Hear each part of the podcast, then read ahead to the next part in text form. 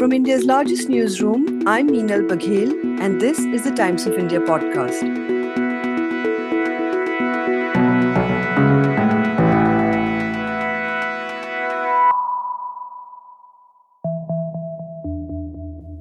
When I look back, what strikes me the most is that so little is known about demonetization. Uh, it was a strange, mammoth natural experiment where, but very little serious study analysis have been carried out.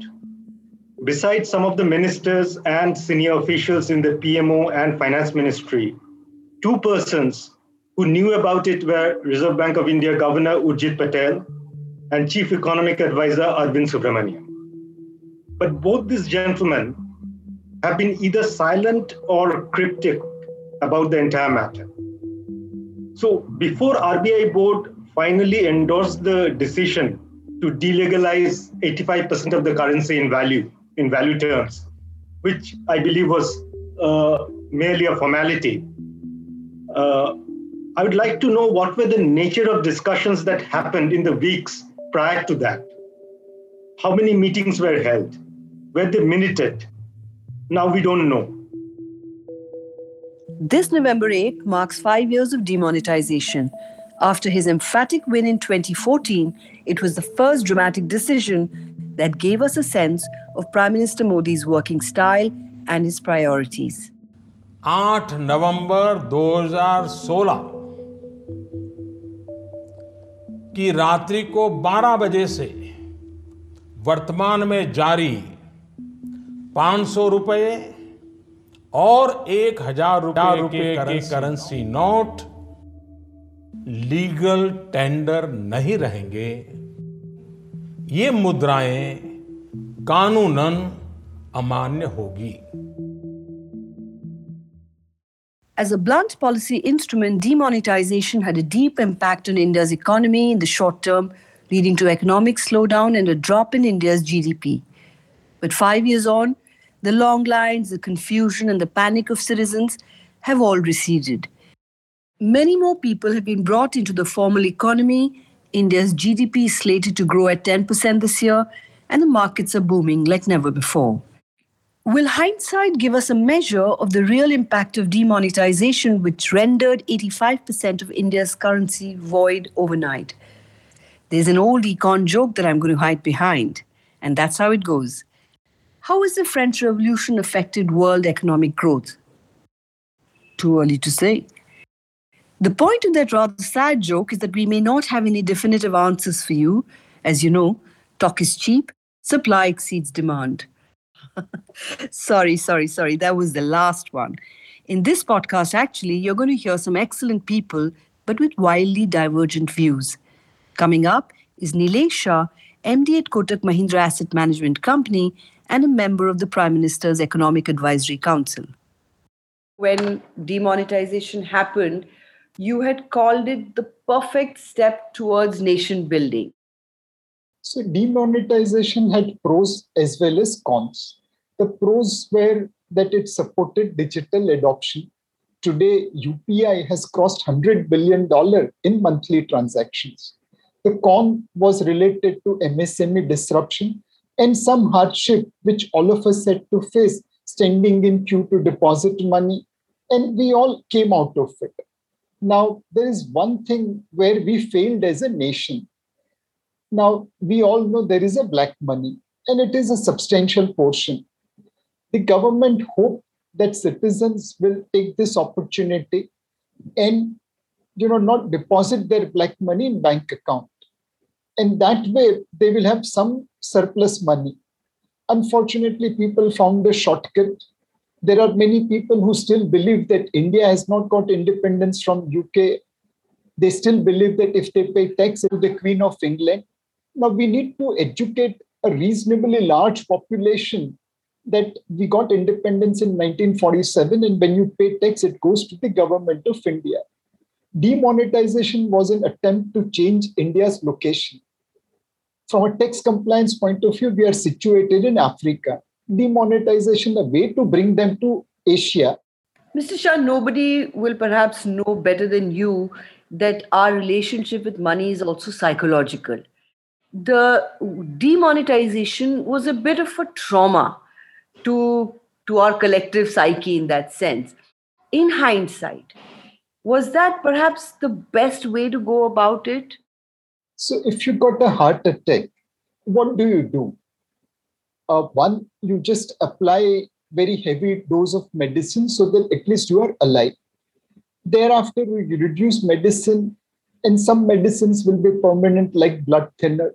There will be some exercise, there will be some diet control, and combination of that brings you up to the normal life level. Now, can someone say that no, no, I have taken heavy dose of medicine, there are side effects, so I don't want to take heavy dose of medicine. But if you worry about side effects, then you will be dead. Then can someone argue that oh, I have you have given me heavy dose with side effects? Now why should I control diet? You should cure my health. You should cure my heart. No, there is a combination of things required if you want to live after a heart attack. You'll have to take some pain of side effects You'll have to let go your test buds. You'll have to let go your laziness. And that's how you live a normal life. The same thing applies in reading Economy of Black Money. Unfortunately for us, the tax implementation, the punishment, the rules, they are very, very selective. Uh, we have imported tons of gold. No one knows what is the quantity of gold we are owning. The estimates ranges between $2 trillion to $3 trillion. Now, bulk of this gold is lying in Tijori. It's in black economy. Now, how do we bring that frozen savings into the economy? There should be a campaign to teach people that by keeping your savings in gold, you have actually lost half of India. Our GDP is $3 trillion. If we had utilized the $2 trillion, $3 trillion worth of gold appropriately in building schools, colleges, hospitals, we could have been five or six trillion dollar economy. Demonetization alone is not sufficient. GST alone is not sufficient. Reduction in tax rates, simplification of tax filing alone is not sufficient. It has to be a continuous process of diet, exercise, and medicines to cure you from your health problem. Now, this entire demonetization was just is just not a matter for the economists. Even it's very much a subject for the sociologists would like to know what really happened, how lives were unsettled, how the disruptions played out. But we don't have that. So, that void of knowledge and information is something that strikes me about an experiment which was so large, so bizarre. That's Sugata Ghosh of the Economic Times, who writes on banking, taxation, markets, and economy. He is of the view that demonetization's impact on the economy cannot be looked at in isolation, but that it is to be viewed coupled with the GST rollout that followed. Tell me in three or four points how demonetization has changed the country. First and foremost is that volume of cash dealings had come down. I won't say come down dramatically, but it has come down. The second is uh, tax avoidance is far more difficult now.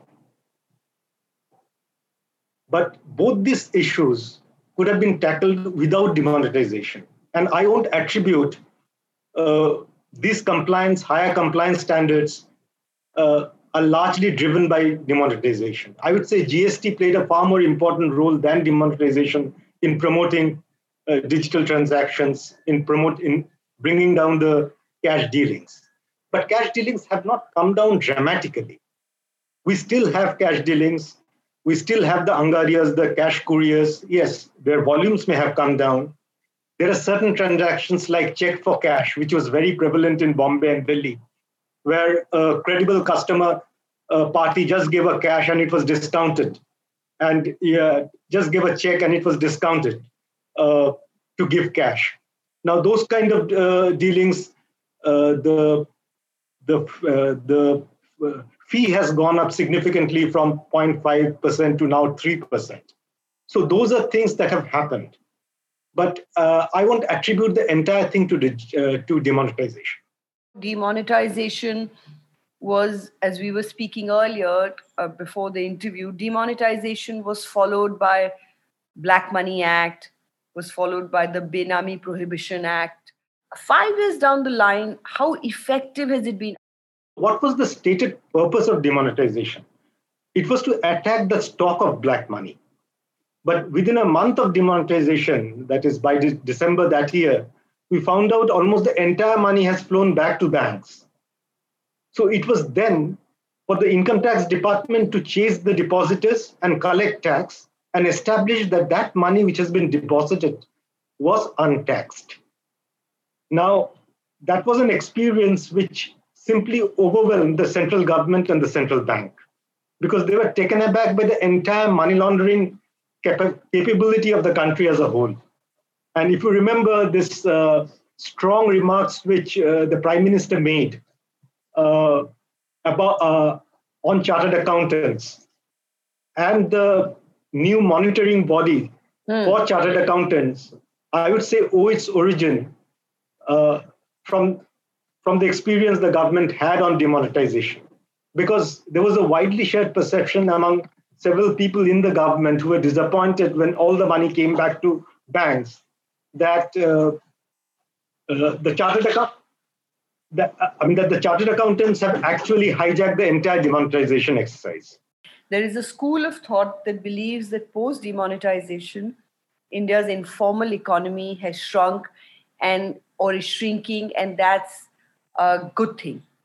The informal sector may be coming down because of primarily because of GST more than demonetization. Because the small informal sectors, I mean, their money wasn't illegal. They were dealing in cash, but there was it was not illegal money. So they had to fall in line with the GST norms or they had to stay entirely out of GST. So, because of that compliance standards, maybe the informal sector, the way you define it, may have shrunk a little. But I saw a recent report which says that the informal sector has come down to 15 or 20% from 50%. Now, I would take that number with a bag full of salt because informal sector in Europe would be around 15, 20%. So it does just doesn't pass the smell test that India in three years informal sector is down to 20%. Yes. But you know what happened is that uh, uh, the growth, the decline in growth, which is borne out by the macro numbers, that started after demonetization. First, it was demonetization. Then it was the unsettling effect of GST, the teething troubles, the failures and the compliance cost of small businessmen to meet the GST uh, requirements. and finally, the collapse of IL&FS, which shrank the balance sheet of finance companies and their inability to raise money and lend. Now, many of these finance companies, they were lending to the small businesses. So, these three factors coming one after another cast a real big shadow on the growth. I would say that uh, the bigger measures have been uh, demonetization and the spread of digital transactions, which in recent years have happened largely due to COVID. And uh, the acceptance of uh, credit cards or Paytm by even Kirana shops and the small merchants, that is a significant development. But the cash holding in the economy is still large. If demonetization was would have been such a big success, the cash ratio would have come down significantly. Now, that hasn't happened. When Mr. Modi or this current dispensation looks back on their tenure, do you think that demonetization would be one of their sort of crowning highlights? My bet would be they would be playing it down. When the government, in the next manifesto, when they write about their achievements, I don't think they would play up demonetization. Rather, they would play up GST. They would play up digital transactions in a big way. They will play up UPI. Uh, they will play up the rise in the stock market. It's just not demonetization. I mean, for instance, transactions in the stock market using cash has become extremely difficult. It, so a lot of money that is going into stock market, it's 99% is tax paid money the the use of the stock exchanges, the penny stocks to launder money, where uh, the buyer and the seller they enter into an agreement where one person converts black into white and the other person did a, does a reverse transaction to lower its taxable income. Now, those kind of transactions have dramatically come down because of the clampdown on penny stocks transactions. So, to attribute everything to demonetization, even they know it's will not hold water. So, I would say that uh, demonetization would be showcased in a limited way. Inflation become worse through the deployment of cash earned in corrupt ways. The poor have to bear the brunt of this. It had direct effect on purchasing power of the poor and the middle class. That was Prime Minister Modi at the same national address on television during which he announced demonetization. Five years on, it would be a cause of concern that not only are poor households struggling with increasing food and fuel prices, but as per a widely discussed study by two academics, Professor Santosh Mehrotra and Dr. Jajati Keshri Parida, the number of people below poverty line has for the first time gone up by 76 million in the last eight years. Dr. Indira Hirway is chairperson of the Ahmedabad based Institute Development Alternatives. She trained at the Delhi School of Economics and the Mumbai University and a major area of interest are labor and employment, poverty, and human development. She has been visiting faculty at Oxford University and has served on government committees. She is also author of several books, especially on development work in Gujarat. Dr. Hirway says demonetization was a disaster for the poor who were involved in the informal sector. It was not thought about seriously to start with. And mismanaged also no preparation no homework nothing. And for the informal economy particularly it was a great disaster particularly small scale industries uh, petty services and small business. All of them had serious cash crunch and as a result of which they could not continue and it, it's in fact lasted for quite some time. Because once you just can't survive and you stop and you die kind of industry dies then it's very difficult for them to come out. Because of this decline in demand in the economy it had a deflationary impact on the economy in the sense that a lot of uh, industries closed down and then employment also declined unemployment increased and all that and that because of it was a deflationary impact which was really very serious secondly the objectives were not clear. He, initially, they said that it is curbing corruption and black money. But people, as you know, are when they are really corrupt and they have a lot of black money, they don't keep it in cash. They keep it in real estate. They stock it, stack it outside outside the country, or they stack it in gold and diamond and all that ultimately whatever cash came back was almost equal to the cash that was before. that So it really shows that there was not much impact on black money. Second objective was terror funding, that fake notes and all that would go. Fake money came out came up very easily. So that argument was not holding. Digital economy was added later on, but even then, the progress of digital economy, at least during that period, did not show any big jump as such. Maybe in the long run, there was some jump or whatever. In fact, because after five years, we can think of the long run. Then financial inclusion perhaps has increased, and maybe there is digitalization has increased. But the problem is this the question is this that was it worth all the trouble to the economy? Clearly, it wasn't. There, there, you should have used another ways, other ways to increase your financial inclusion and digitization. What is more dangerous is that we came to know how our prime minister designs. He goes by his whims and not by homework, not by logic, not by consultation with experts. We saw it in GST also. We saw it in lockdown also. Second thing, it came out that he does not value experts. He doesn't care for them. You know, he whatever he thinks, he thinks he is right. Now the situation is that that if he comes on TV for some announcement, many people get scared. Can't ignore what the markets have done, can you? It's been like a dhamaka year in all senses of the word. And dhamaka year, Aisha, and I still don't think that party khatam hui hai. I hope so. Because what is what are markets, Aisha? Ultimately, a reflection of economy. Yeah. Kotak's Nilesh Shah has a very different view from Dr. Hirway. In Mumbai, where he's headquartered, his clients are in clover. The bull run in the markets, he says, will hopefully spur demand, creating a virtuous cycle of growth. Markets are at near all time high. Investors have made money. And more importantly, uh, more than 2 crore demat accounts have been opened in last 18 months. So it's not just uh, promoters making money in stock market.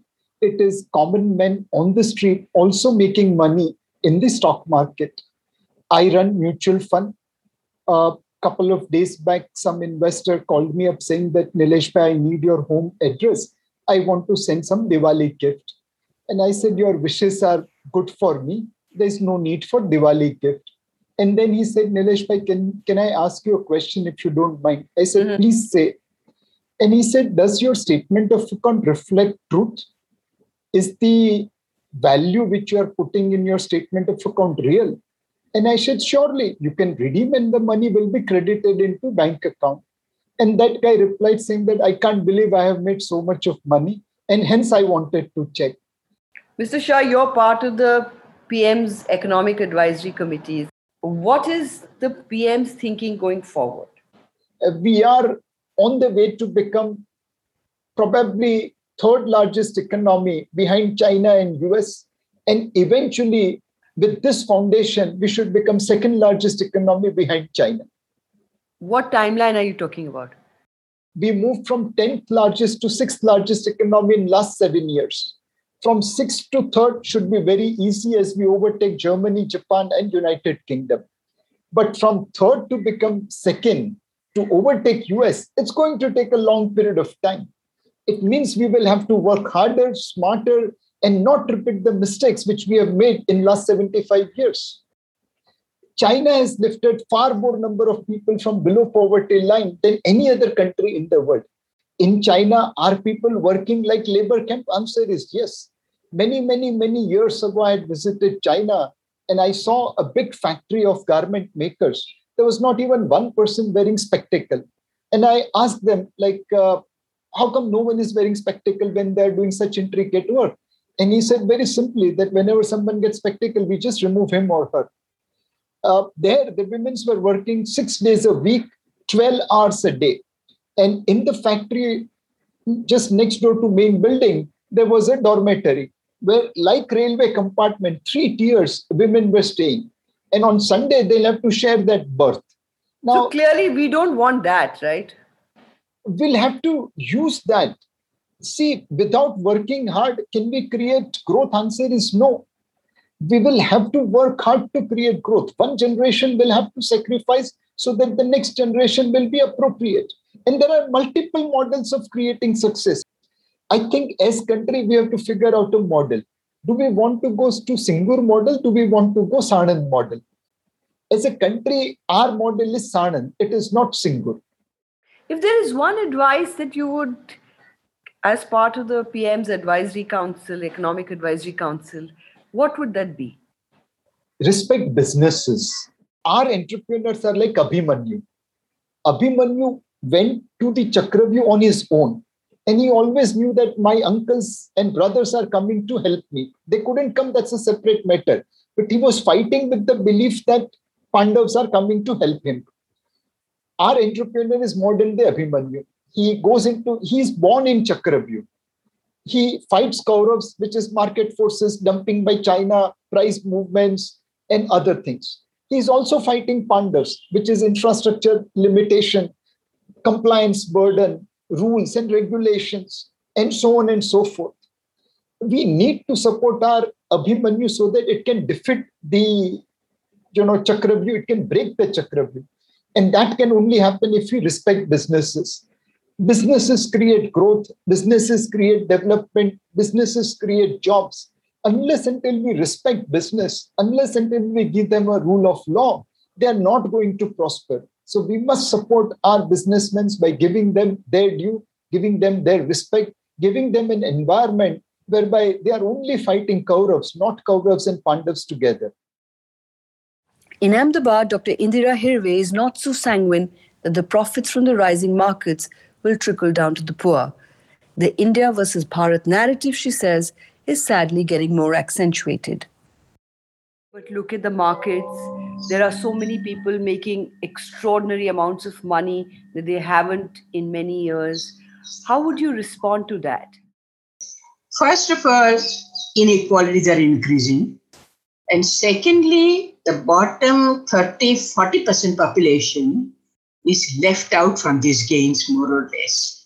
And that's why I think it is very dangerous because the demand is not rising in a significant way. The revival that's happening is not increasing employment, and the quality of employment also is deteriorating in many cases. That's one thing. And secondly, I think all this growth without health and without education is very dangerous because we are we know it very well that education suffered maximum in the last two years. And still funding on education has gone down in many states including the center.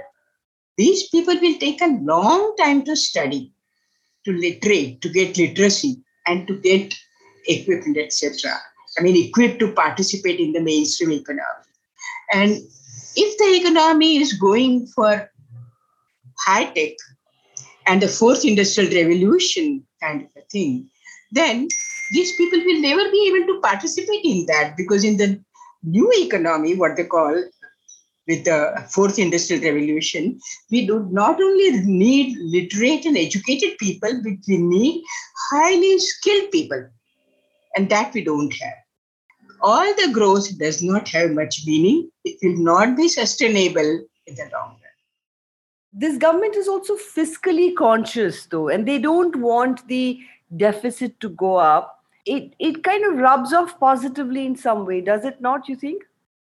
No i think that fiscal policy is not something which is only for uh, maintaining uh, fiscal deficit ratio it is for development and it is for growth. So fiscal policy and monetary policy should be utilized for promoting growth in the economy. That will create more employment and more growth and more sustainable growth in the economy. So fiscal and monetary policy, which this government takes as a very narrow way, it looks at it in a very narrow way, is very wrong. You have to take tap the potential of fiscal and monetary policy to promote economic growth, to promote investment, and so on. Now, if you are not don't have money today to fund education or to fund health, then what is the use of having any growth? Because 40% people are left out.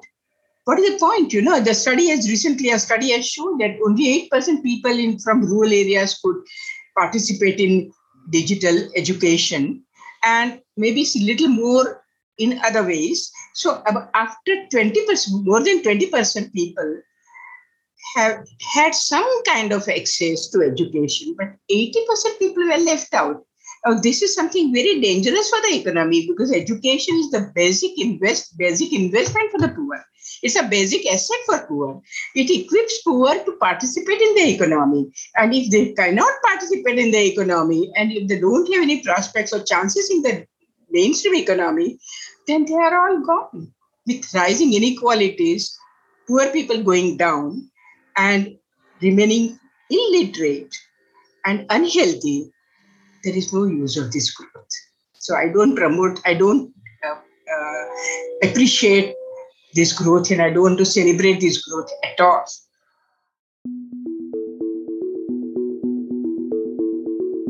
Today's episode is produced by Jairaj Singh and Sunay Marathe.